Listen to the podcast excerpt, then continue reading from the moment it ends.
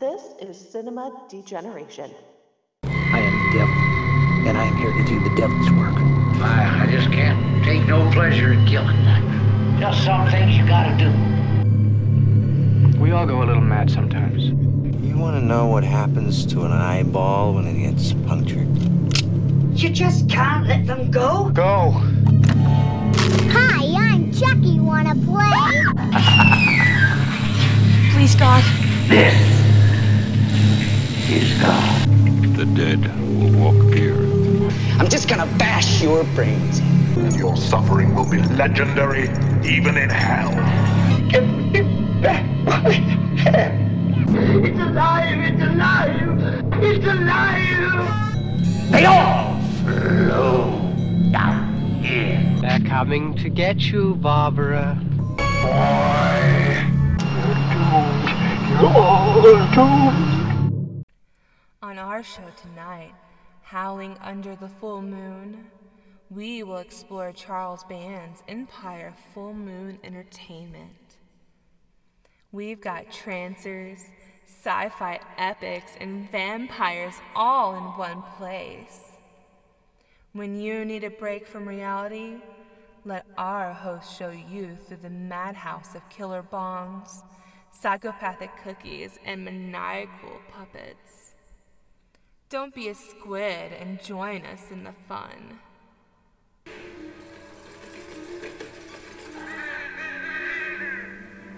To the most brilliant minds Miskatonics ever known.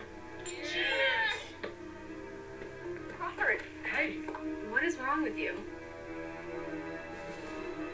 Mr. Tillinghast. Professor Gordon said there's some components missing from his lab. You wouldn't know anything about that, would you? What is this thing? The resonator.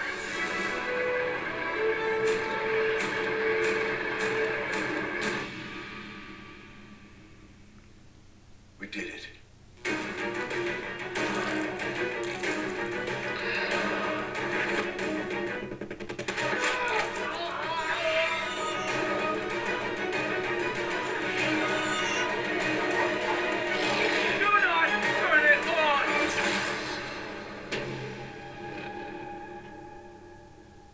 Alrighty, folks, welcome back to Cinema Degenerations Howling at the Full Moon. It's been a, a hot minute since we recorded one of these, but we are back at it. And this week we got probably one of the newest uh, additions to the Full Moon Features lineup The Resonator, Miskatonic University, uh, made in this year, the foul year of our Lord 2021. And uh, joining me this evening, as always, is my faithful co host and cohort in crime, Dustin Hubbard. How we doing? Hey, I am good. Thanks for having me back. Yeah, it has been a hot minute since we've done one of these, hasn't it? It it has been a, a bit, but at least we're we're coming back strong uh, with a with a good title. So Yeah, this is uh, this is probably one of the best things that's come down the pipe at uh, Full Moon in in recent years. It's it's uh, I consider this top tier Full Moon, and it goes back to you know the the Miskatonic and Arkham, and it's love full of Lovecraft lore, which is you know the kind of the root and the genesis of a lot of the you know Charlie's uh, earlier stuff with the Reanimator and From Beyond and things like that. But uh, this was originally released as a two episode. It, it- it's a feature. It's a feature length, but barely, barely feature length. it's like what about maybe seventy minutes with you cut out the credits, you know. But uh, yeah, the, the DVD Blu-ray version is about 64 minutes. So Yeah, it, it's barely a feature. It, it's a feature. But the way I watched it, because I do not own the DVD, I watched it streaming off the Full Moon streaming. Uh, and it was the first episode is 39 minutes full of credits, and the second episode, uh, much shorter, is 29 minutes. But we'll review these as a whole. And uh, the, the the IMDb synopsis, which is basically a short storyline of it, is as follows. It's a little bit long from what we're used to, but I'll go ahead and give you the, the, the full spiel here, guys. And this is at Miskatonic University, the resonator is as follows. Set in the fictional college campus, Miskatonic University in Arkham, Massachusetts, where all sorts of fantastic and otherworldly events have been known to unfold in Lovecraft lore.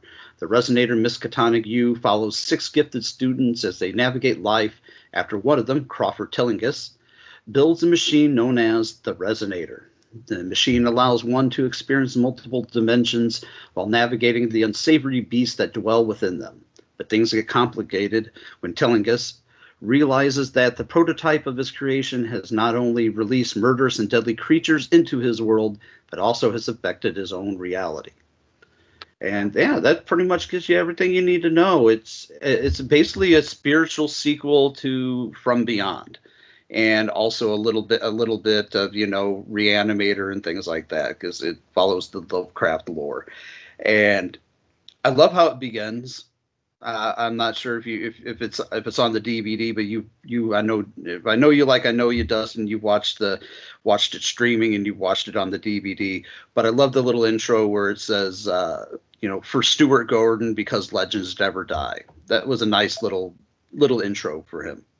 Yes, I love any uh, I love any memoriam or tip to the hat to you know the masters because yeah, this movie wouldn't exist if it if it wasn't for the you know cinematic mastery of Stuart Gordon and what he was able to accomplish with movies like Reanimator and From Beyond. I don't think if it wasn't for those two movies, people would really uh, care about you know uh, Lovecraft film. You know, those are the two movies that set the stage and they came out of the gate and set the bar really high. So right. Oh God, yeah, they did. And really, I mean, we've had nothing but a bunch of, you know, those movies were made by a professor, and everybody else that has followed it with their own, uh, you know, Lovecraft movies and whatnot have been just a bunch of substitute teachers since, you know. Uh, and I mean that with the utmost respect because some of them are still good movies. I like The Resurrected. Uh, I even like Cthulhu Mansion. But let's just face it, uh, you know, Stuart. Gordon was the man, and it was nice to see that little bit of a, a tribute to him at the beginning. I'm glad that somebody likes Cthulhu Mansion. You know, it's cheesy fun. It, it, you know, it's not a great movie. I mean, I don't love it, mind you. you know, it does it does feature Melanie Shatner, who has you know been featured in the Full Moon canon uh, in the past and you know full moon charles band has kept the lovecraft alive over the years because you know him and gordon would s- still do castle freak during the full moon years which was yep. based on the lovecraft story the outsider and uh, courtney joyner's lurking fear is also a lovecraft product. Yeah, that's right. Lurking. Yeah, he did do Lurking Fear. I gotta, I gotta amend uh, my comment then because I do love me some Lurking Fear. I, I kind of, kind of forgot about that one, so I must apologize. One of Full Moon's long mooted, never produced films um, from the '90s was Shadow over Innsmouth, as well, which had the classic artwork of the. Uh, fish woman, topless kind of fish woman with gills on her neck rising up out of the water, kind of covering her breasts. Do you know what I'm talking about? Yeah, I remember that artwork. I was uh, waited in, in tes- anticipation for that movie for years, where I kind of realized it was never going to happen. Never happened. Yeah. I think uh, many people have tried, you know, making Shadow over Innsmouth into a movie, and just given the subject matters, has never been able to happen realistically. I think you know even uh, Carpenter kind of touched upon that in the Mouth of Madness a, a little bit, you know, but and never... Gordon wanted to do uh, Dagon instead. After. Dagon was okay. Dagon was again, you know, was kind of a bit of a misfire, but not a bad film. You know what I always say is, uh, you know, is a good film, just not a great film. But this this one is actually, you know, it, considering, you know, and I uh, I'm trying to think of the nicest way of putting this, but being directed by William Butler. You know, I was kind of wondering, you know, considering he did Demonic Toys 2, Gingerdead Man 3, again, some decent full moon fare, but not overly great full moon fare. But this is a slick, slick film It's shot really well. It has some great visuals. The the CGI is even pretty good. The the cinematography is really good. It, it it's a, got a very very slick look. Like I said, this is top tier Full Moon. Yes, And it's a, a very gorgeous film. Yeah, gorgeous. Good word I would use for it, but I I love the way that it starts. The first note I have here is we've seen this before. The resident is going to cause nothing but trouble, and we get uh, what's his name, Dane Oliver's Crawford Tillinghast, you know, who we're supposed to believe is Jeffrey Combs' son, the the the OG Crawford Tillinghast from from Beyond, and he does have a kind of a little bit of a Jeffrey Combs look. I think they did a good job in finding an, an actor that not, not only kind of emotes a little bit like Jeffrey Combs, but you know, it's not a big stretch of the imagination that this could be, you know, a descendant of him. Now they would have, I think it's, uh, oh gosh, who is it? Jeffrey Byron plays the the the, the flashbacky kind of version of Professor Tillinghast, but that this the only thing I could say about this movie that's kind of uh, a detractor from it. I wish they could have got Jeffrey Combs. You know, with the people they got with Amanda Wyss, Michael Paré, Perry, uh, you would have think they could have afforded to get Jeffrey Combs like for at least a day. You know what I mean? Mm-hmm. You would think. You never know. There, there will hopefully be uh, a few more of these coming. So who knows what could happen? Yeah, it's, it's, it's not over yet. Now, but again, we said like Combs, he's so ingrained in Lovecraft uh, cinema. You know, be even beyond just from beyond. So Well, I mean, you know, between the Reanimator films playing Herbert West, he actually played um, a version of H.P. Lovecraft in uh, the movie Necronomicon from the early 90s, a great anthology film. So he's kind of become synonymous with Lovecraft lore, and rightly so. But I love how this begins. Uh, we get the failed experiment, you know, with uh, Crawford experimenting with the resonator, and his poor sidekick Brian uh, Brian Hemingway gets his head popped off, which is you know, I, most of the time I will have to say I'm not sure what your thoughts are on CGI blood and gore. Most of the time I don't like them because they're not done very well. But the head popping off the effect when the tentacled monster comes up and pops off Brian's head, it, it's it's it made me laugh, not like in it like oh man that was so bad kind of laugh, but it was so over the top. It was very comic bookish. it's very sudden. I, I would say I don't.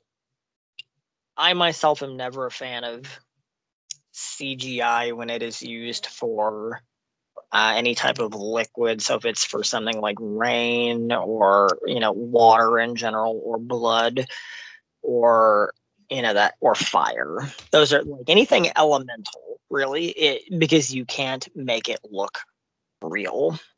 Yeah, No it matter always looks exaggerated, doesn't it? it always looks very cartoonish.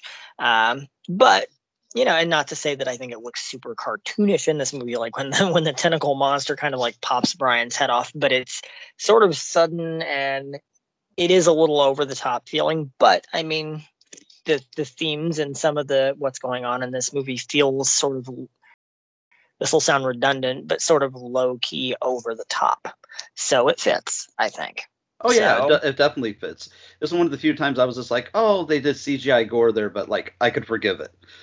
And you know, it, it, it was it's good stuff. And then we get the you know the following scene with um, uh, Tillinghast, uh, you know, with his girlfriend Mara, who was the the acting debut of this actress, Ca- uh, Christiana Christina Bra. I think it was her first film, and I think it's her only film at least until this date. I mean, it's only the first film she's made. You know, it's this year, but I didn't notice anything else on her IMDb. And she's impressive. She does really good, and she's a very, uh, you know, very convincing and whatnot as the distraught girlfriend. But I love the the ongoing thing is like she keeps telling Crawford that she loves him, but he can't say it back. Which you know it'll come around full circle in the end, uh, obviously, because it's like setting up a. It's like a comedian setting up a joke in in the stand up comedy routine. Yeah. He's going to tell the joke and bring it around full circle later. You gotta wait for the payoff. right, right. but uh, but yeah, we would get Jeffrey Byron to playing uh, again playing Professor Tillinghast and it kind of the pseudo Combs. Like I said, too bad, bad they couldn't get Combs in it. Uh, but now there's the one question I have. I don't know if you know the answer to this. Maybe you have some insight. Amanda Wyss is playing Professor McMichaels. Is she supposed to be Barbara Crampton's character or uh, her daughter? Because it would they would be about the same age. Um, Um, they never really quite, you know, when they have the one scene where the one or two scenes that's with her where she's giving the the lecture in class about that there's, you know what I mean, uh, if there's life after death. I, I got the idea that she was meant to be the daughter, but her, Amanda Wyss and Barbara Crampton have to be about the same age. yeah, they are. Um, and truthfully, you know, I think Miskatonic was envisioned as sort of just a a modern day sort of you know refreshed retelling of a lot of these concepts and stuff. So I don't think there's any real direct connection to any previous cinematic incarnations of Lovecraft work. Um, I think she's just her own unique creation. So Yeah.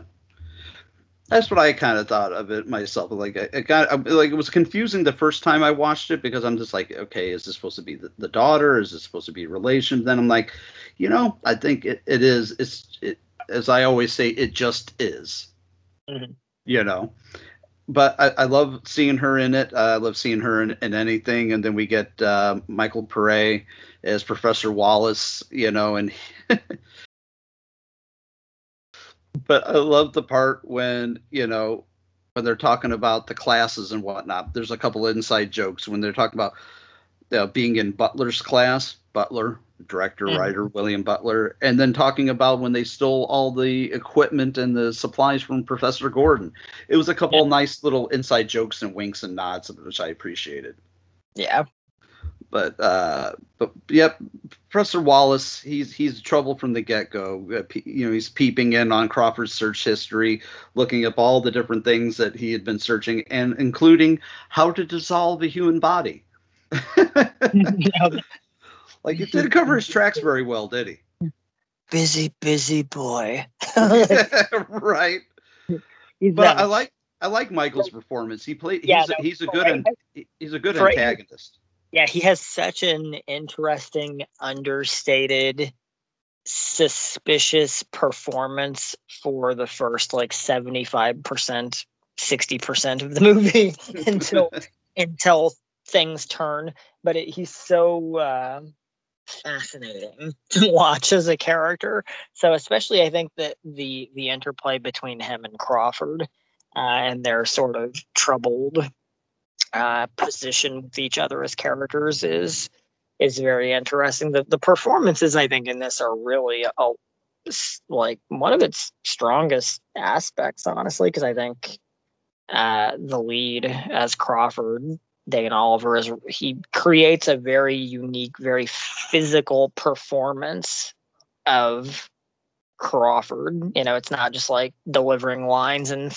hitting marks. It's a very you know full body performance a lot with a lot of unique mannerisms and things like that and his you can tell there's something there between him and wallace early on Right. and they don't they don't like each other they maybe don't trust each other you know yeah without And- without getting any kind of history you know hmm. like that they have with each other you know it does the, the immediately as soon as they like interact with one another when they're out in the courtyard yeah there's you great it's there's palpable. charisma. Yeah there's great charisma between the two of them and it was it was it just me or was it somewhat reminiscent of like that that kind of give and take between Herbert West and Dr. Hill in you know whereas the elder teacher is is threatened somewhat by the younger student and wants to kind of you know steal his work Mhm. I think it played off that very well. Like I said, this is you know you you it said it best. It's not so much a, a sequel to you know from Beyond or Reanimator, but it's it's in that same universe. It's just a you know a visual reboot of, of the subject matter. I think, which and anybody that is familiar with th- these films, gosh, if you haven't seen Reanimator and you haven't seen From mm-hmm. Beyond, I implore you Uh, the movies are, you know, well over 30 years old. Please get up off your asses and go see them. They're streaming just about anywhere. You can buy physical copies of them about anywhere. They're not, you know, they're not out of print. Please go see them if you haven't. If you if you haven't seen them, you're doing your you're doing yourself a disservice. But uh, another thing I have uh, as a note here, the resonator, the prop itself, is quite impressive looking, and I dare say just as good, if not more impressive looking than the resonator that was in From Beyond. Yeah, the prop, the prop used in the movie and a lot of the production design and everything is really, really on point and visually striking because it, it definitely catches your attention. Oh yes, it's not just like oh this is a prop. You you when you watch this, at least for myself, I find myself believing that this object exists. Like oh this re- resonator is a real thing. You know, it's mm. not just like a oh the, you can like I can see the seams where this was put together. I can see where the hot glue and the duct tape is holding everything together. It's got to uh, got to be its own whole separate character. Oh yeah, definitely and I love when it when they do turn it on in the visual effects. It's got a very, it's a very much got a, a color scheme just like uh, the movie Color Out of Space, the Nicolas Cage film, you know, that was out recently. Also very uh, much uh, a uh, you know the part of the the Lovecraft lore. It's got that those kind of magentas and, and, purples and pinks and just very visually co- colorful and striking. But uh I do like the, the, the discussion also that they have in, with in the cl- class with between the different students, where it says people with schizophrenia are actually just straddling multiple dimensions, and what they're that they're they're not uh, mentally ill, they're just seeing things that we're not supposed to be seeing. And I'm like, good way to write the mythology. Good way to rewrite that and yeah. rewrite the rewrite the science, if you will. Yeah, it's definitely it's yeah, it's like that weird kind of generic moment you have to have in every movie like this, where it's like someone has to explain the you know the the pseudo you know baloney movie science of you know what's actually happening, and it's it's a pretty interesting concept that you know people, schizophrenics, crazy people, all that stuff, you know psychics, you know, tweakers, that they're all just people with really overactive pineal gland, able to just kind of see uh, more than the average person can.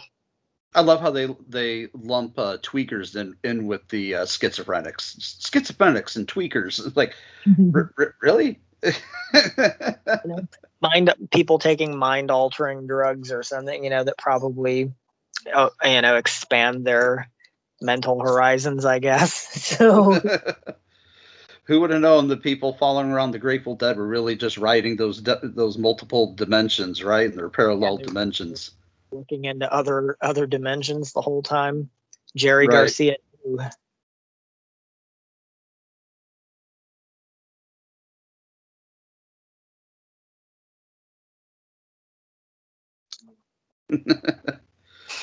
uh, but I do like uh, again the, some of the more of the visual effects. The uh, I called it the Brian vision, where they mm. uh, where he where Crawford is sitting there and he ha- has the vision where Brian is sitting next to him talking to him without a head, eating stuffing potato chips down his neck hole while blood is squirting out. I mean, maybe I'm yeah, just a sick, twisted individual. Like, he's like, "Don't be an ass."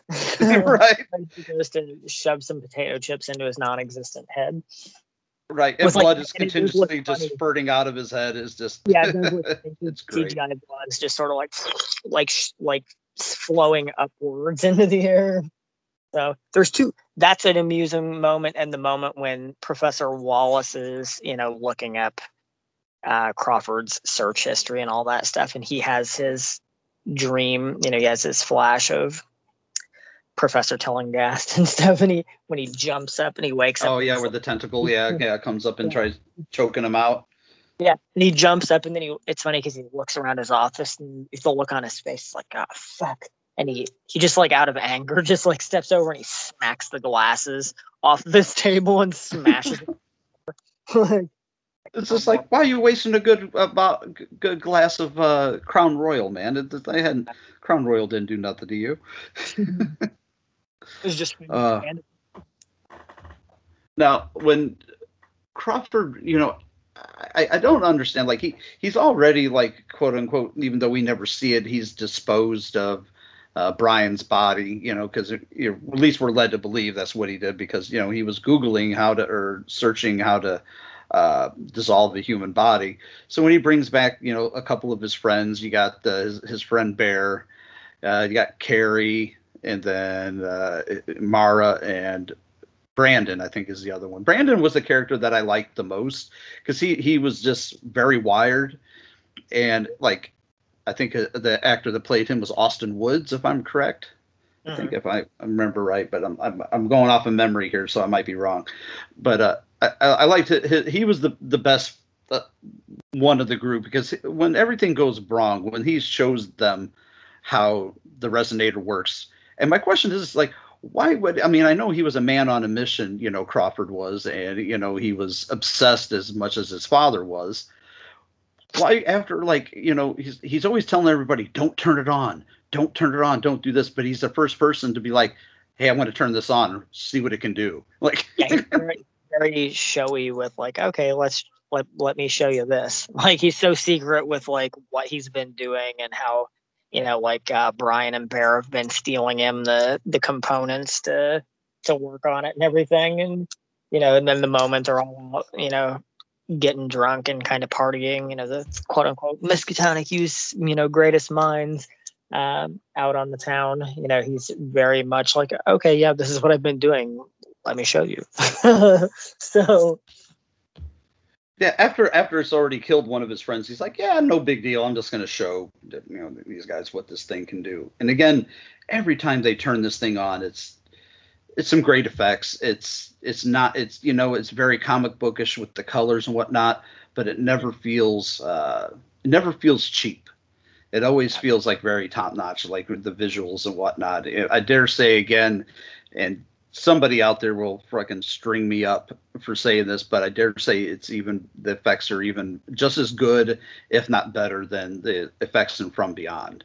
Then again, you're talking, you know, this is 30 years after the fact. You know, the effects, the way they can do effects these days are, you know, just that much more advanced. And you know, the yeah. thing about the resonator, it just makes you throw out your, you know, it doesn't just break down the walls between parallel dimensions. It breaks down your inhibitions because it makes every, like I said, uh, or like I wrote in my notes here, everything becomes very sexy, sexy, and sticky and slimy. That that's what the resonator does. Yep. Because everybody either has visions of wanting to make out with somebody, or they're having visions of people touching them and getting naked. Then there's always some tentacles going around. There's the the uh, I don't even know if they ever even gave her a name other than in the uh, IMDb credits was the female entity, the the the, the naked tentacle lady creature. Uh, she's gorgeous. The character itself is just like mixture of like grotesque and gorgeous at the same time. Mm-hmm. But everything is so sticky and so slimy, which is just kind of a motif of uh, Lovecraft lore. You know, it's bloody, sticky, and slimy. But you know, this is about the point. About the point when you know Crawford shows them what the resonator can do. Would this be the point where uh, they leave the resonator on too long and and Mara gets skewered? And it the, this is technically, if you watch it on Full Moon streaming, where it's the end of the first chapter, the first episode. And like if you're breaking this up and you're watching it online, like I had, this is the point where you would be done with chapter one because it ends with Mara getting skewered through her chest or through her stomach by one of the tentacle creatures, and she shoots the resonator at the same time, and it ends on that kind of cliffhanger. Now you watched it on DVD. Does it does it uh, have a weird kind of edit there, but where it picks up where part two starts off? I do feel like there is a you know kind of strange cut where it kind of goes to black for a moment, and it sort of feels you know pasted together from something else. But uh, that and even where the you know the I believe it was the opening credits, you know, reappear on episode two. There's an, another weird moment where it sort of you know goes from one thing to another, but overall, I think it it plays okay. So and and if you're watching in an episode format to the the Mara impalement was a for me at least because I watched episode one probably three or four times before episode two dropped, and that was such a a big sort of shocking final moment before it cuts to credits. Yeah, very abrupt, very abrupt. Yeah, it's like, oh my god, I can't believe that just happened. So, because she's such a like, if you were going to expect anyone that to happen to anyone in that group, it's not her. so, right, like, right. So much more of a what you would picture to be a more important character than that was, and not as much of a throwaway. Because uh, I feel like there's one or two more throwaway characters in that bunch than her. No offense to the the writing or the performances, but uh, well, it would, if it would have happened to like the Carrie character, the blonde uh, girl, or if it would have happened uh, uh to Bear or, or Brandon, it wouldn't have been much of a surprise. But the fact that it happened to Mara was just like, oh, well, that's a thing that just happened. But yep, they pick right up in part two or the second half of the film, depending on how which way you're watching it, uh, with them trying to save Mara. And which with some very questionable um, efforts because she did get skewered by a big like medical equipment's just like right at arm's length to tend to her. Right right there and they just jump straight in like boom we're gonna we're gonna save this bitch's life well i didn't understand like because i've you know been under the knife. I've been in a couple of hospitals, and and it just seems to me like uh, it seems very questionable that they would that they would be you know this thing skewered her through her stomach, so it would have tore up her her either her liver or her intestines or something. It wouldn't have messed up her heart. It wouldn't have made her heart stop. So why were they using a defibrillator to shock her heart? It just seemed to me like they were using to me the wrong equipment to try and revive her. It just I don't I don't Yeah, know. I mean I'm I'm no doctor, so but uh I feel like her her uh wounds were a lot more fatal than they end up being because she's saved you know they put in a little work you know keeping her alive and then she's saved and coughs up the blood and stuff and i think that's when it cuts to in episode two for your opening credit sequence after she coughs up the blood and comes back to life. But um, she's saved pretty easily and she recoups fairly easily because they say later on that she's only just got a, you know, some kind of abdominal i don't remember the exact terminology but some kind of you know rupture yeah i think that's the term they they use actually is an abdominal rupture but this mm. thing skewered her stabbed her in the back and popped like, right out her stomach. Yeah, it straight impaled her front front to back. So right. So it wasn't just like, oh, tis a flesh wound. No, this is not a flesh wound. This was a mortal wound, you know. But because it dematerialized so quickly, it didn't leave as much damage inside of her. So maybe that's it. You know, it's part of what I call Sharknado science. It's that it's that kind of like that movie science that they just don't, you know, they just they don't explain because they don't have to. They got to keep that story moving along. That's one of the few things that's a, a detractor from this movie. Is it's like, oh, like oh, like the way that she like recovered so quickly. Like she's coughing up a gallon of blood. She's bleeding out. She's been impaled. And the next thing you know, she's just like, oh, here, here's some. Like they bring her some amoxicillin. She's like up walking around like the next day or two later. right just fine. And you know, her friends bring her amoxicillin. Like this will help stave off any infection. You know, it it's it's kind of silly. It's a little bit silly, but you know, you got to take that with a little bit of a grain a grain of salt. You know, it just is what it is. Yeah, movie movie reality. right, right. Suspension of disbelief is a real thing. right, exactly. It's a it's a real needed uh, ask You know, and that's again no uh no de- deterrent you know on this film it's just like you know how things play out in film sometimes you just gotta like roll with it and be like okay right you know because hey these people are, are filmmakers and screenwriters they're not doctors so you know what they what they don't know won't hurt their characters for real. but I think Brandon, the Brandon character that Austin Woods plays, is totally right. Uh, you know, after all this has happened, he's like, we just need to destroy this thing. We need to, to dismantle it. We need to tear it apart. And you know, he's right from the beginning. He's the only one that's like, you know, like, hey, we need to destroy this thing. You're going to hurt somebody. Somebody else is going to get hurt. Somebody else is going to die.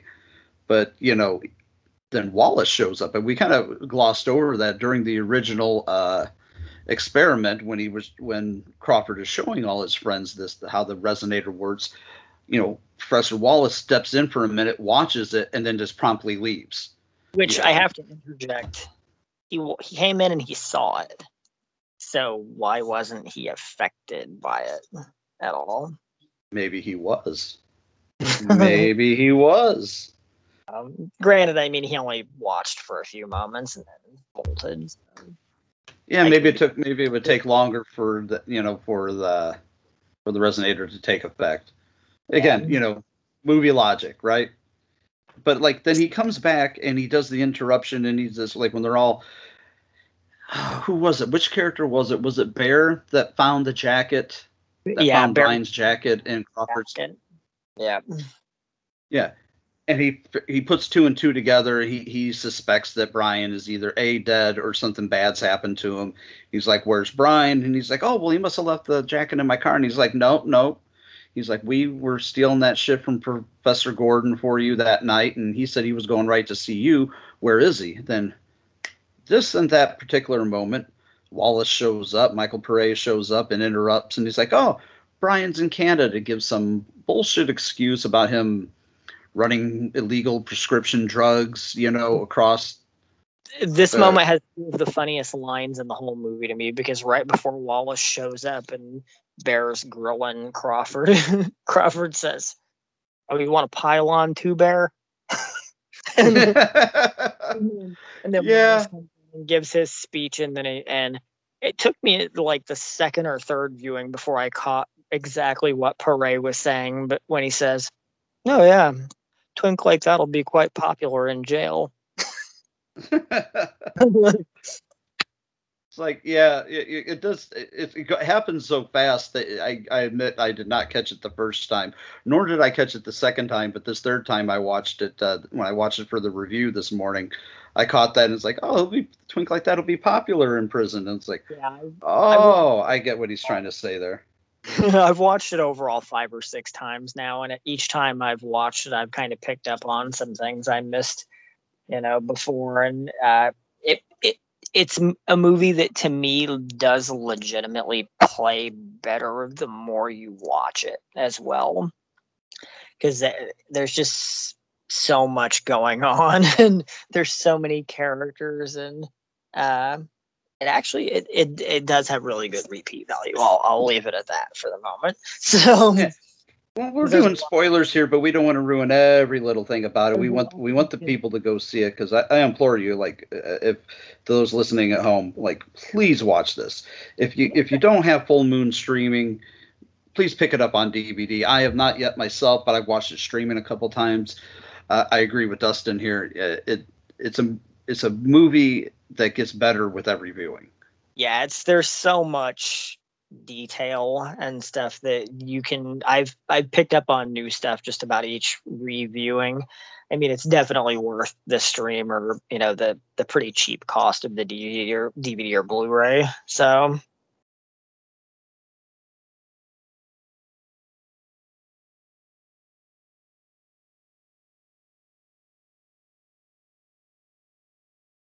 Yeah, Full Moon folks does not charge an arm and a leg for their DVDs or their Blu-rays. You can get them usually what 10 15 dollars pretty cheap. It yeah. is well worth the buy. Yeah, they're they're you know not not trying to sound like the spokesman over here or anything, but like their cost on those have actually went down a lot in the last couple months because but you can get brand new DVDs like Resonator for like 10 bucks and the Blu-rays nice. could be like 25 bucks to like 17 bucks now. Yeah, very affordable, folks. Again, we're we're not like Dustin just said, we are not spokesmen for them. We're just Uber fans, but you know, definitely worth the. if you haven't seen it and you want to blind buy it, I would highly recommend it. I'm not going to guarantee it because I'm not going to reimburse you your money. we'll Mhm. not guarantee it, but I would almost almost guarantee it that you would like this. But uh, yeah, Wallace with his interruption, uh, you know, with the whole Brian's in Canada, and he tells everybody, he tells everybody in the room, do you, you want to keep working here? You want to keep uh, studying here? You want to keep your, you know, scholarships? Everybody get the fuck out now. And everybody, but of course Crawford, who, you know, Which has another him to stick around. Has that another very funny Paré moment too, because as they're all walking out, Paré's like, mm-hmm, yeah, yeah, bye bye. he does have kind of a smarmy attitude about him that I just like. That he kind of brings with him to about every performance, doesn't he? Like a very low key sort of, just very charismatic, snide, prickish thing going on with him that I love. He's very much like an extension, like uh, uh, not just this character, but like a lot of the characters he plays is a lot like David Gill. Uh, you know, he has this smarmy kind of attitude to just like, yeah, I'm smarter than you, I'm better than you, and I know it, and that's all you need to know. Yep. But uh, I love how he just he forces Crawford to turn it on. He tells him turn it on. He's like, no. He's like, okay, here's a gun pointed in your face. Turn it, turn it, turn it on. And he's just like, no, I'm not going to turn it on. So what does he do? He doesn't waste a, a beat. He shoots him in the arm. Yeah, albeit a flesh wound, but he's still just like, yep, I'm going to shoot my student in the arm. Turn this fucking thing on. Uh, Yep. I, I do think that one point where it's the- with the I call it when weak sauce Crawford attempts to destroy the resonator. He's going to turn it on, turns it on for a few seconds, whips out that obviously obviously fake plastic airsoft shotgun that has no recoil on it, fires it and, and fucks up the resonator, only to be forced by Professor Wallace to uh you know to fix it. He's like, You're gonna fix it? Next like couple hours. like Right, right. I do think it's funny when though when they uh this is one of my favorite lines. It I is when the the group of friends go to visit Mara, who's up and up and walking around at her at her house, not in hospital, not in hospital recovering like she should be from being impaled by a big giant tentacle, but just like oh you know like here's some amoxicillin, this is for your infection, you'll be all right. No, and by the way, weird question, but do your parents have any guns?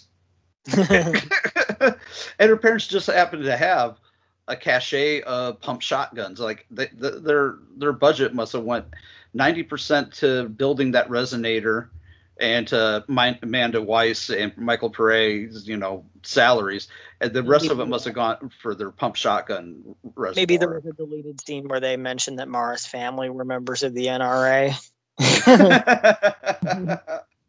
you know that's that's the probably not too far from the truth. Yeah, it's the only thing that would explain them having all those like shotguns. Which is funny too because I didn't really think about it much until the last viewing or two where uh, after she's impaled Mara's pretty much just like not in the movie. She's just kind of like not there and she's not she doesn't take part in anything regarding the climax. So No, no, she they just go to her, they make they ask her if she's got, you know, her parents have any guns, and then she pops up at the end for, you know, a quick scene. She's pretty much absent from the movie for the whole like I'd have to say almost the whole second half of the film. Yeah. And maybe you have some insight to this. Now, the heart that's in the glass jar that Mhm. starts beating on its own when Crawford uh, turns on the resonator. Do you think that was supposed to be uh, Bri- uh, Brian's heart? Because I thought the, the that's what I Um, thought. That's the impression that I got. They never say it, but like for some reason, that's the way I saw it. Just I never curious. really thought about it, truthfully, but that's very possible, honestly. I, you know, Billy Butler is probably the only man who could answer that for sure. but Uh, yeah, Bi- it- it's Mr. Butler, if you're listening, we have questions. You got answers. We need to know. it's definitely probably plausible though, because he had a, you know a whole body to get rid of and I, I picture that deleted scene in my mind. I know it doesn't exist but like i picture that deleted scene feeling like some really bad evening at like dahmer's apartment where he's like, like shove brian you know like some pretty twink's body into like a drum full of like acid or something to dissolve it. So it's it's very possible yeah he could have cut the heart out. What i what i always find fascinating is is the way that the jar is sitting there and there's you know an inch or two of blood in the bottom you know of it and the heart Right. is just sitting upright in the jar Right. Uh, yes. like- Like, it's sort like suspended. yeah. like it's propped up in the blood somehow but there's nothing showing it being held up it looks like it's just sort of like maybe dangling from the lid or something which and as they show it beating the lids moving with it, so i don't know yeah it's kind of it's it's questionable again it's movie science you know we just got to suspend that disbelief just a little bit and I'll say this, you know, at least, you know, in this day and age, anytime you can get tangible on set stuff, no matter how good or not good. I'm not saying this looks super good or super bad. Um, when you've got something real on set, that will always trump shitty computer effects. And this movie does use a lot of digital effects. There's a lot of CGI, but just to really uh, hammer it home for the naysayers and stuff, like they used a load of practical effects in this movie with a lot of the creatures and stuff that come out of the you know the parallel dimensions from the resonator and stuff. Those are all real on set like things. you know, right and there's something to be said about using practical using a mixture of practical effects augmented with cgi and i think Mhm. that's what they do well they they you know they use a lot of that parallel dimension that stuff or a lot of the cgi stuff with the parallel dimension you know creatures and the visuals that they have but like you said like a lot of that stuff is on the screen it's in camera and you just can't substitute that real giant life-size creatures and stuff on set that they just accentuated with some CGI. So, um, and gorgeous CGI too, because I love the I love the very purple color scheme. So, it's very it's just very gorgeous to look at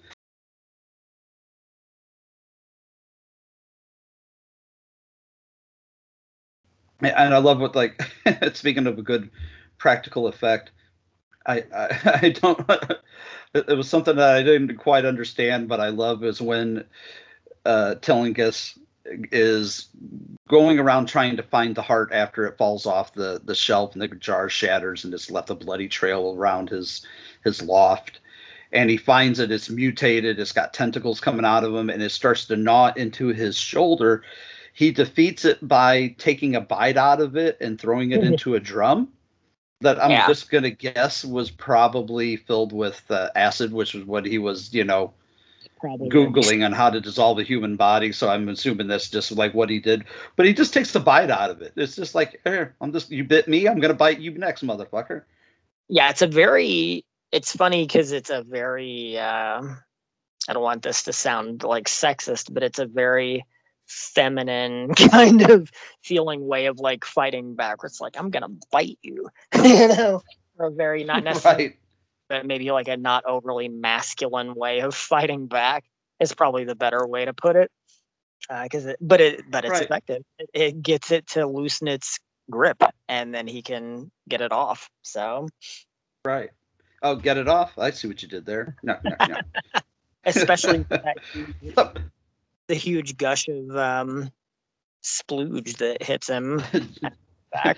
Yeah the big splash of splash of jism that hits him in the in the face after he yeah, because. I mean, like Dane Oliver has a great head of hair, so the, when it he does have a magnificent mane of hair doesn't he yeah, he, he has he has great hair, and it, it hits that hair perfectly, and then he just the way he just kind of like flips the slop back is is is very amusing and kind of like you know I don't give a fuck like I'm done. well of love you know he's very ap- a very prim and proper character Crawford is, and Dane Oliver is a very prim and proper kind of like he plays it very prim and proper. But I love like after he after he gets hit with the big you know gallon of splooge in the face, his reply says, "Ah, go fuck yourself." like even he's had it. Isn't it when he stuffs it into the drum too? Is when he he says his homage line where he's like, you know, I've had just about enough of that. Yeah, yeah. Um, some very Herbert West kind of style dialogue, I would say.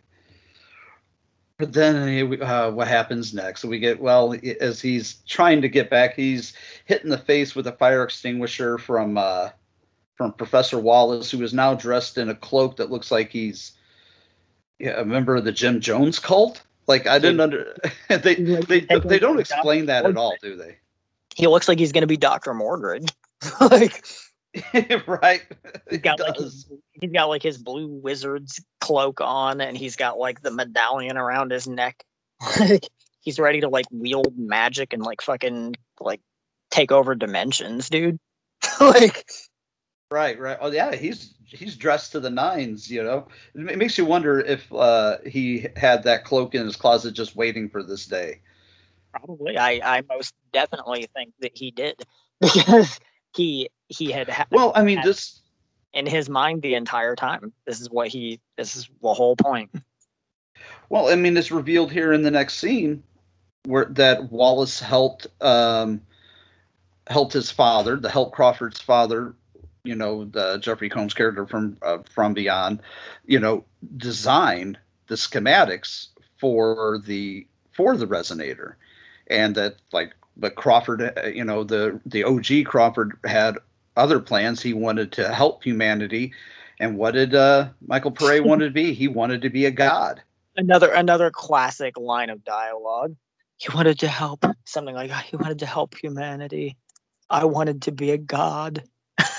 and he says like, it with with great conviction. True. You believe it that that's what he wanted, right? Mm-hmm. Yeah, same as like when he, you know, like earlier in the movie, you know, Crawford says, you know, never touch the hull of the resonator, you know, because it's got the uranium core and all this stuff, and then, you know. Wallace just goes up and just like puts his hands on it and he's like, to control them, these beasts, you must become one. right okay, you're he he was fully convicted to this plan uh, from day one. he was just waiting for uh, Professor Tillinghast's son to complete the work so he could uh, do what he wanted to do all along. So, which was be to become one of those creatures and become a god, and it was all all due to that pineal gland. The pineal gland is, you know, how we're able to see those creatures and able to communicate and traverse the lines between the parallel dimensions. And uh, this is the. He wanted the, that power. He wanted to, you know, ascend to uh, his higher plateau of uh, being, and he does. he gets it and he ends up looking like you know he looks ends up looking like a melted version of of what a a typical gray alien looks like you know uh-huh. but he he gets what he wants uh you know he becomes one of them and you know to control them you must become one of them and then he i mean he he does it. and i i love the like i love the comedic timing of this when bear shows up with the baseball bat he's like nice form and he bats him in the head with the baseball bat. which is an amusing callback as well that was a setup too if you if you notice that when wallace first shows up and is questioning crawford about you know the missing stuff from gordon's office and yada yada yada. Right and, right. and bear says something about like uh, you know he's got the football and he's like i was at practice. And he's like interesting that you you go you know to a school that shapes the greatest minds in the world and you play football. And he's like what can i say? I kick ass. Right right. He comes in and clubs him with the bat. He's like i told you i kick ass. You're right right. Yeah, it is a good callback. Well then because uh wallace says something to him and he's like well hope is better than your your swing on the baseball team or something like that because he plays football and baseball. And the ironic that he, you know, uses the baseball bat to try to take him out is it's, it's just great. It's like I said, it's like a great comedian setting you up with a joke, and you're just waiting for that punchline. That's that's a different level to the homage than even I picked up after five or six viewings with him having played both sports and the fact that he Wallace does make that comment about him, you know, So, something about your backswing or something like that. Uh, I think the line was. one aspect of his athleticism in one one field is better than the other, and then he shows up and I actually hits him with the baseball bat instead. oh yeah, it's good shit. It's good shit. Players, Billy Billy succeeded exponentially on this film. So yes, he did. He his uh he's uh succeeded leaps and bounds from the from doing uh Gingerdead Man three and Demonic Toys two. You know, he he, he is uh he's grown as a filmmaker exponentially. Definitely, definitely. but then we get the friends show up with shotguns to the rescue that really the shotgun huh? Perfect, Perfect. timing, yeah. Yeah. But then we get the between friends with shotguns and the appearance of Ghost Dad saves the day, and everything does. It, it- again, another weird bit of editing. Everything kind of ends abruptly when the resonator blows up, and it's just you kind of believe that it's the next day, but like it's which very- makes me want to know like you tell me like after that sequence what happens I, I think wanna- it opened. I think I'll be. Inter- I'll, I'll tell you what I think, and then I'll be interested to hear what you think. Uh, what, what with what comes next? I think it's it transfers Crawford to a parallel dimension. hmm I think a parallel version, or because everybody is fine. Uh, Mara is fine and has no recollection of what's going on. She's wearing an engagement ring. yeah things You know? play out things do play out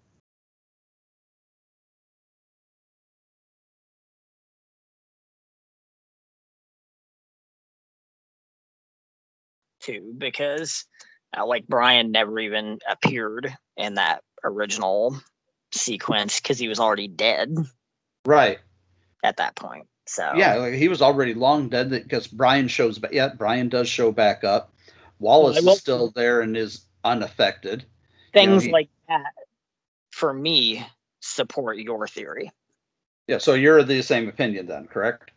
not completely no Okay, so I mean, like, let, go ahead go ahead you go ahead and finish your spiel with the what happens and then i'll tell you what i think well, I mean, he he's you know, I mean, for those listening at home, uh, Crawford is reunited with all his friends, and everybody is you know, kind of doesn't.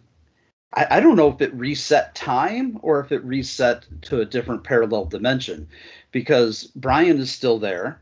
You know, Brian has been long dead. He was the, the first kill two minutes into the movie. He, he's there and introduces his new friend, yeah a very young but a very familiar face uh, to us, but a well a familiar name, the new student name Herbert West, And played by very- young uh, Josh Cole, who very familiar musical cue too yes, I made a note of that. This time I did not. I don't know how I overlooked it the first time. Maybe I just was taking it all in, but that very familiar Re-Animator musical cue, and they you know, and Herbert West is there looking very prim and very proper, very uh you know, it- it's a great ending. I, I love the ending of this where everybody is it seems like nobody is in on this but but uh you know uh Dane Oliver Crawford. Like he suspects something is up, you know, whether or not, you know, they'll answer this in the sequel in the part two. But I, I personally think it's either one of two things. Either it reset time or it's in another parallel dimension. I'm leaning towards the parallel dimension. And the parallel dimension idea, I think, is supported in that if you're in a parallel dimension, you know, things aren't going to play out 100% the way they would, you know, in dimension A as they would in dimension B. And I think something like Brian still being alive at that exact point is potential evidence of that. Because, it, like we said, the original timeline, he was already dead. Right. So what I think is during that climax sequence when Paré comes in, you know, he says, Oh, blah, blah, blah. You know, I think he says something about world domination. He's like, you know, a typical Tuesday. I do like that line. It's just another typical Tuesday, actually. Yeah, a typical Tuesday. So everything happens, cut to black. We come back to that opening scene, and you know things are unfolding right there. Someone says that it's Friday, and that's what tips Crawford off. And he's like, "Wait a minute, Friday? You know, it's it's like four days earlier already, five days earlier." You Yeah, know, and suspicious. Then Brian shows up. He's introduced to Herbert, and then we get that amazing shot, in my opinion, of Paré walking up from the oh, back. the, the, the slow mo shot where he starts to grin. Yeah, the low slow mo shot with just the very sinister grin, and McMichaels is behind as well because she's not really utilized much at all in this movie. Uh, Amanda Wyss, but yeah. Yeah, she was just originally in the one scene in the, you know, just it, towards the beginning in the classroom, and then this scene at the end here. That's really all they use her in. you know that when she's got that pendant on though after her and Crawford's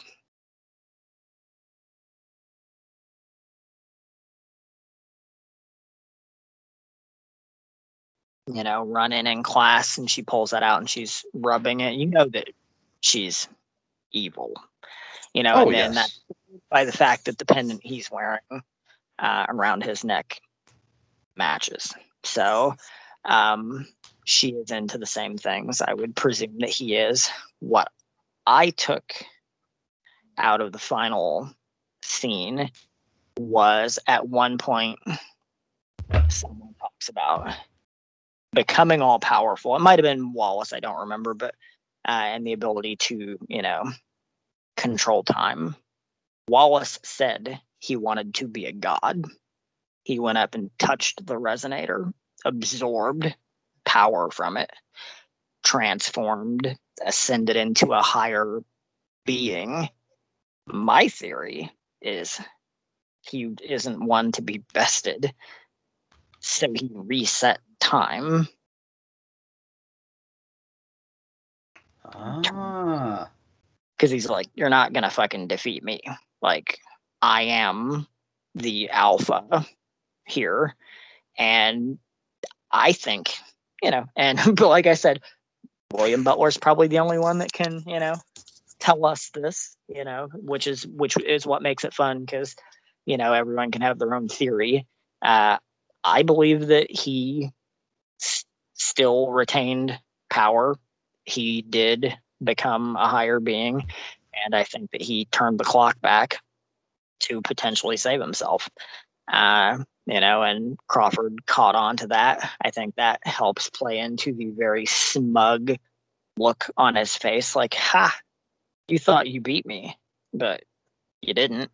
Look where we are." You know, it's like you're gonna live through this all over again, bitch, and I'm still the one with the power. That's and I'm the I one that's still going to win, right?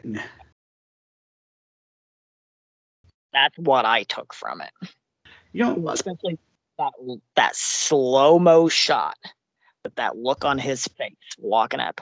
That is such a powerful shot to me. Like it almost brings a fucking tear to my eye. Oh, it's Like it- so good. I love I love it when he, he's so stone faced in that first couple of steps he takes as he's strutting forward, but then he does that full big tooth grin, you know?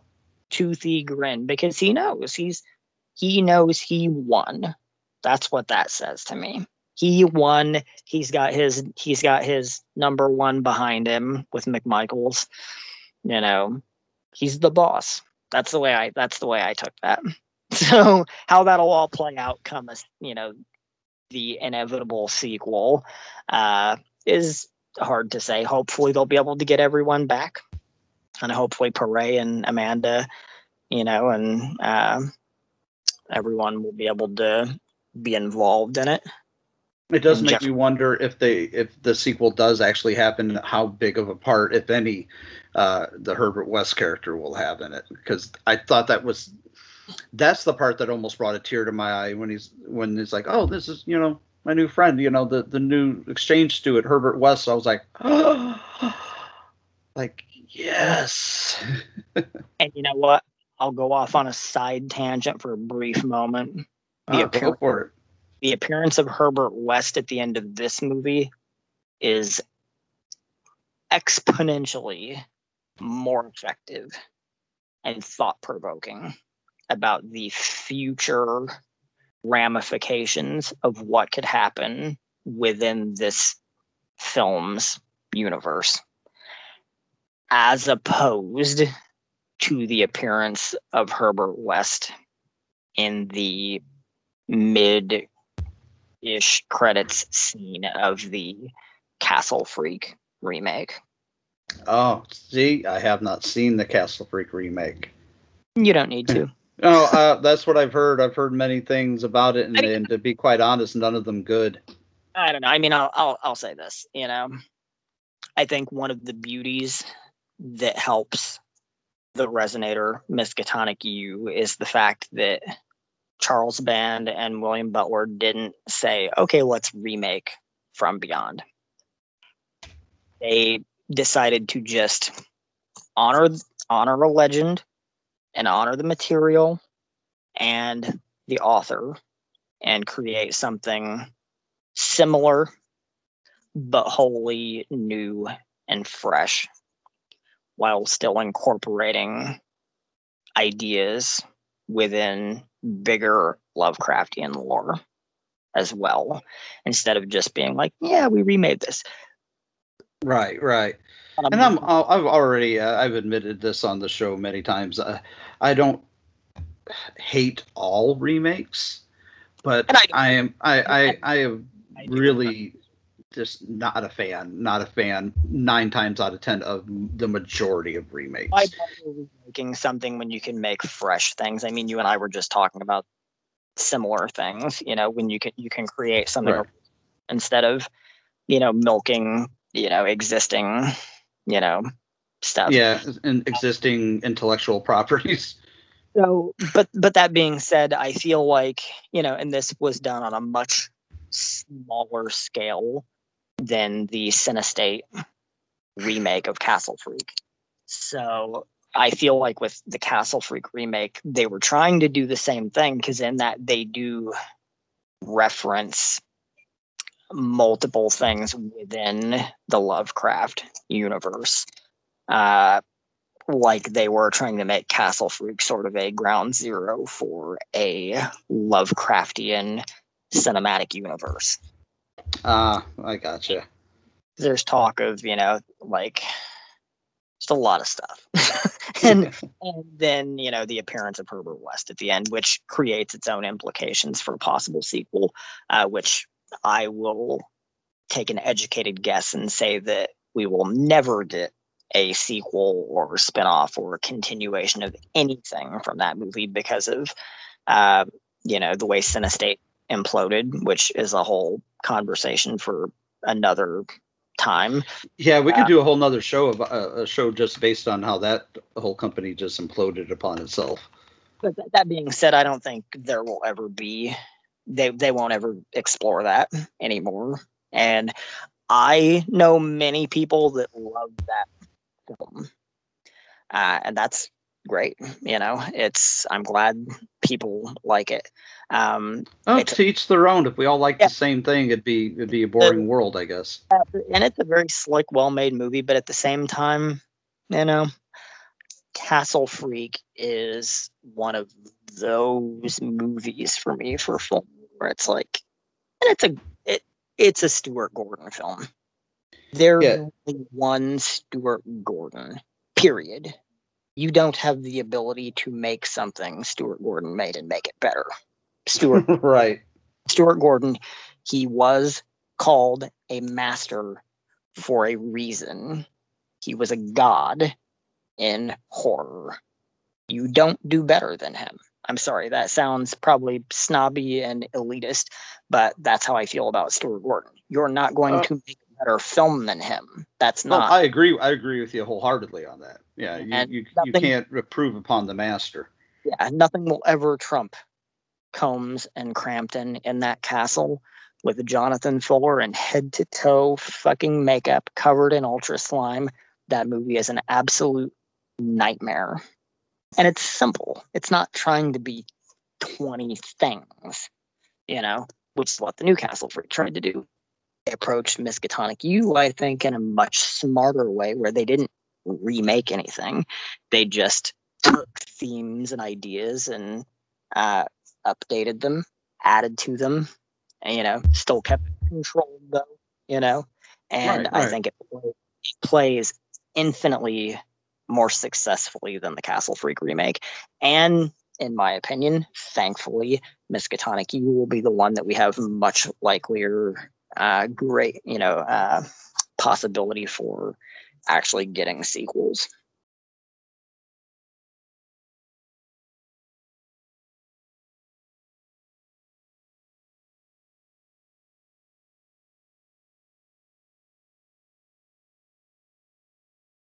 Yeah, I mean, I will eventually, just by process of elimination, I will eventually see the Castle Freak remake because I have to. Yeah, you know, you I totally have to see. should. Yeah, it you was just totally like Puppet Master: The Littlest Reich.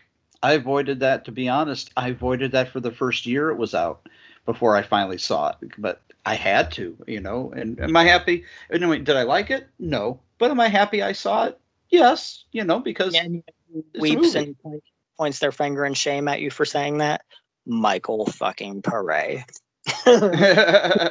who has who has the most understated performance as a fucking cop in that movie humanly possible. yeah, he's uh, he's much better in uh, Miskatonic U than he than he was in Puppet Master: Littlest Yeah. Just no detriment to Paré's acting capability. Let me state that for the record. His role in Littlest Reich is just junk. like there's literally nothing for him to do in that movie. And, and he's just seems very like his character is uninterested in what's happening. So Well, it's a uh, very throwaway character, you know. It's just he, he's he's able to like chew up the scenery and really get something he can sink uh, sink his teeth into in Miskatonic U. yeah, for me, the beauty of Littlest Reich was the fact that it was technically like the unofficial 13th ish film in that franchise. And at that point, you know, there's been so many movies, there's been so many approaches and things that just like nothing really phases me. It's not really a remake either. It's like its own weird standalone, kind of like Curse, you know, shit like that. It's just like, you know, you could just look at it as another rando installment that really has no bearing on what came before it or after. It's just like, yeah, that happened, whatever. Yeah, like as you have often said uh, uh, in public and in private, you know, it's a movie. You know, it's a movie, right? It's there. like it's there. Uh, you know. that being said, let's go ahead and get into our final thoughts and ratings on this. And you know as well as anybody, uh, guests go first. So go ahead and uh, give us your final thoughts and a rating on a scale from one to ten.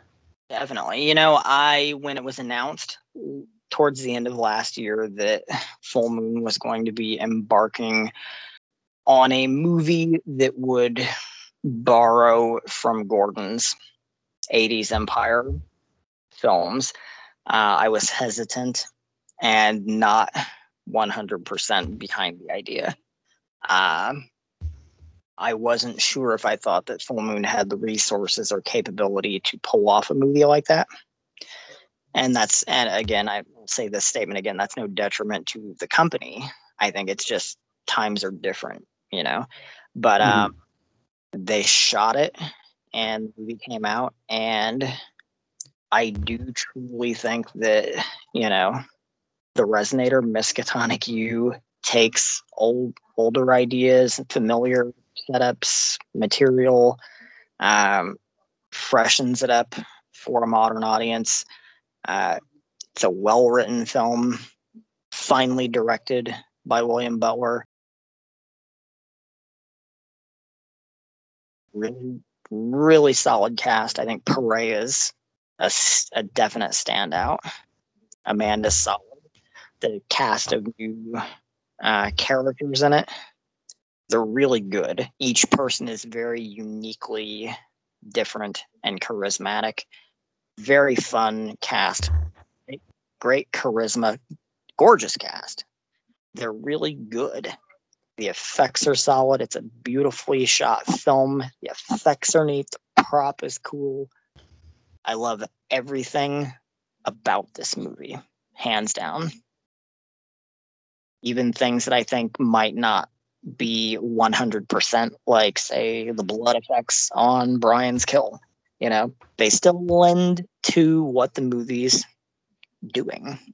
You know, and and this movie serious, but it still has a slight, you know, part in camp. I think for me as well. So things like that don't deter from it. They they play into it.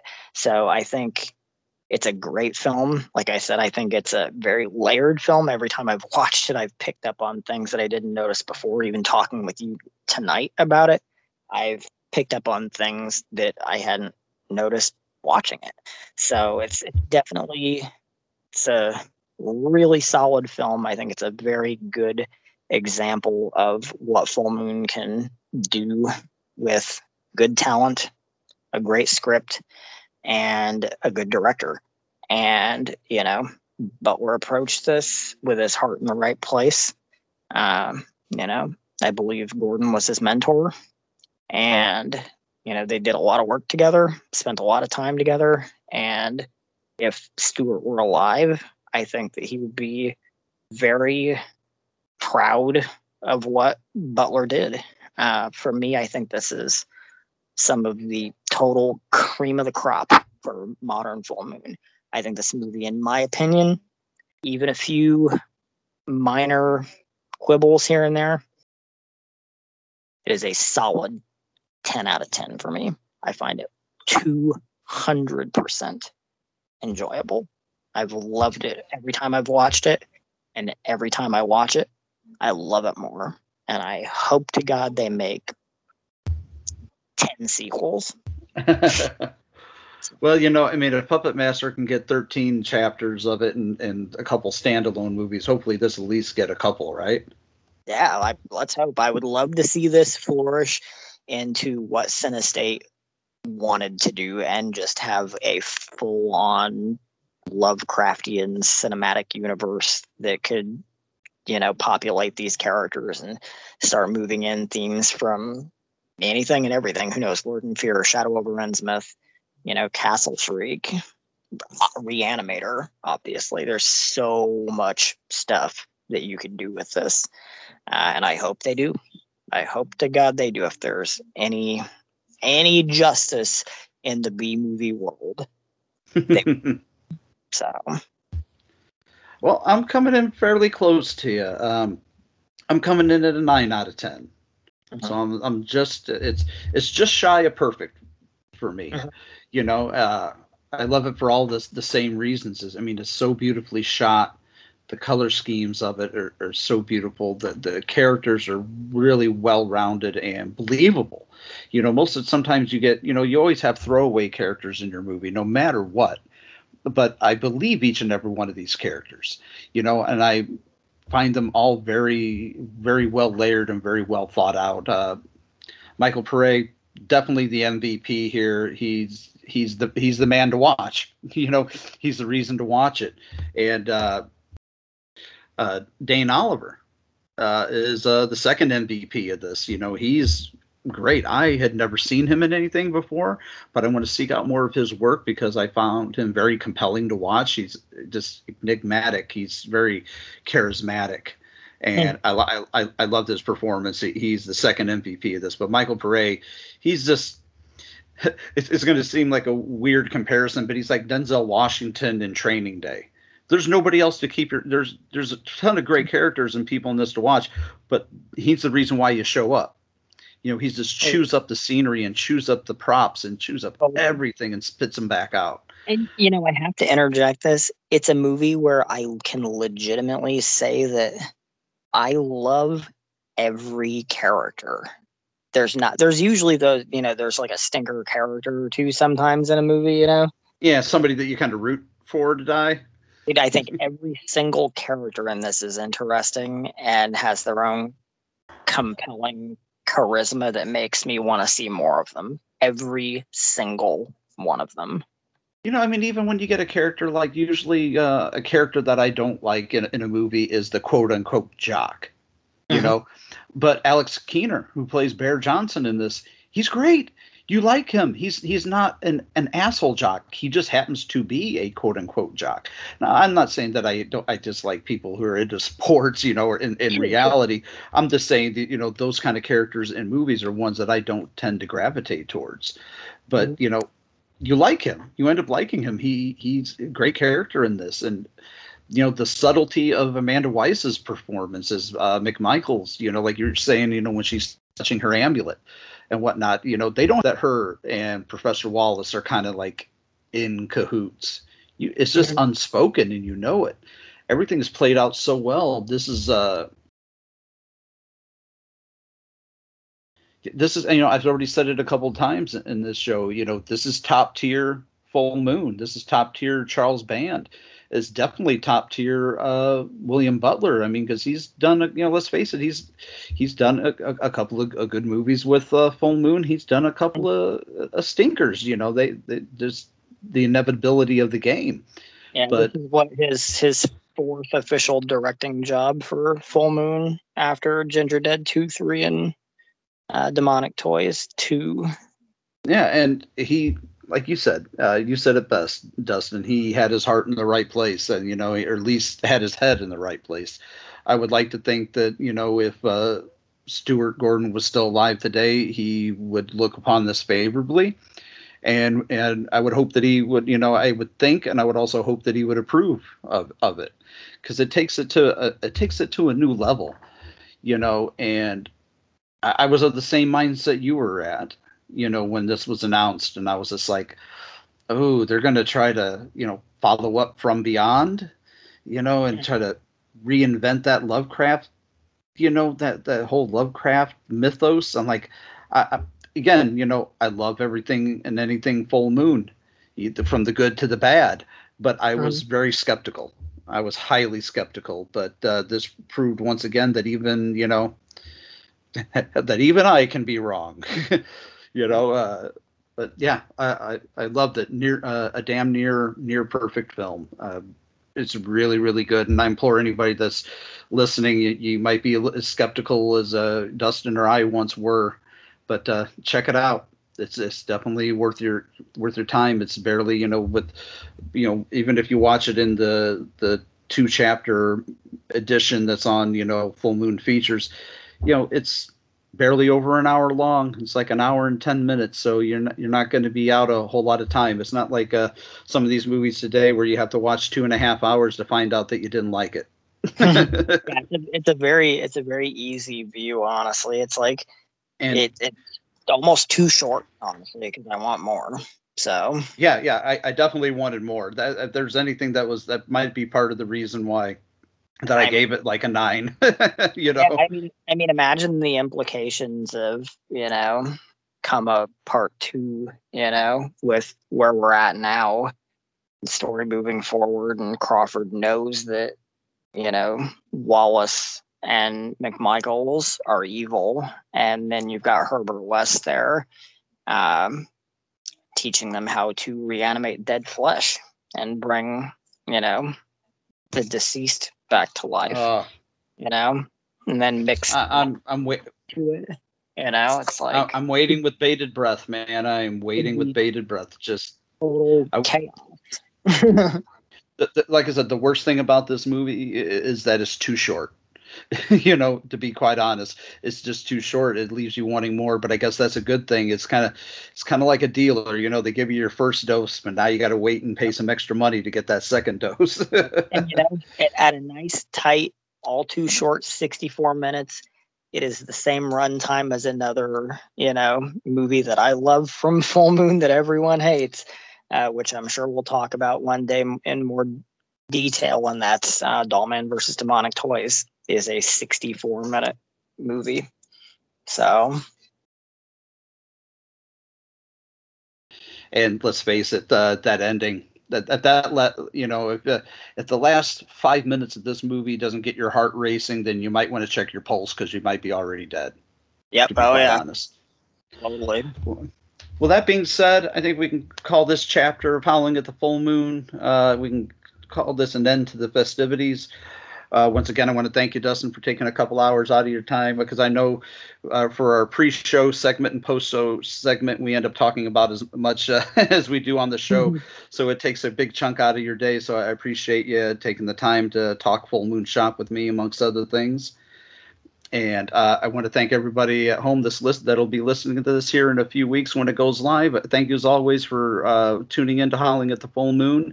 Uh, we have a whole cavalcade of shows here at Cinema Degeneration, but it is apparent that you folks out there really love Howling at the Full Moon. We've had a couple of really good shows uh, with some really high numbers and di- downloads. So, you know, the numbers don't lie. You folks uh, love what we're doing, and there shows that there is a lot of love for Full Moon movies still out there. And, you know, Full Moon will never die. You know, uh, I think it will something that will live on forever. But we want to thank you, as always, for listening. Uh, if you can, you know, please subscribe uh, to our our you know Podbean account. Uh, subscribe to the page. Give us a rating or a review on iTunes if you can. If you want to take the time, we'd really appreciate it. If you give us a you know a five star rating if you feel we deserve it. But give us any kind of rating at all would definitely definitely help us out. So, so that being said, I want to thank you folks for, as always, for listening in. You have been listening to Howling at the Full Moon, and we have been re- reviewing and dissecting the Resonator Miskatonic U. It seems your friend was running prescription meds across the border. Very sloppy. I also saw some very interesting campus security video. It seems you all have been very busy with your after-hours thievery. Do not say one word about any of this to anyone, or you all will end up in jail. Okay, this is the moment where you run back to class before I have to expel you.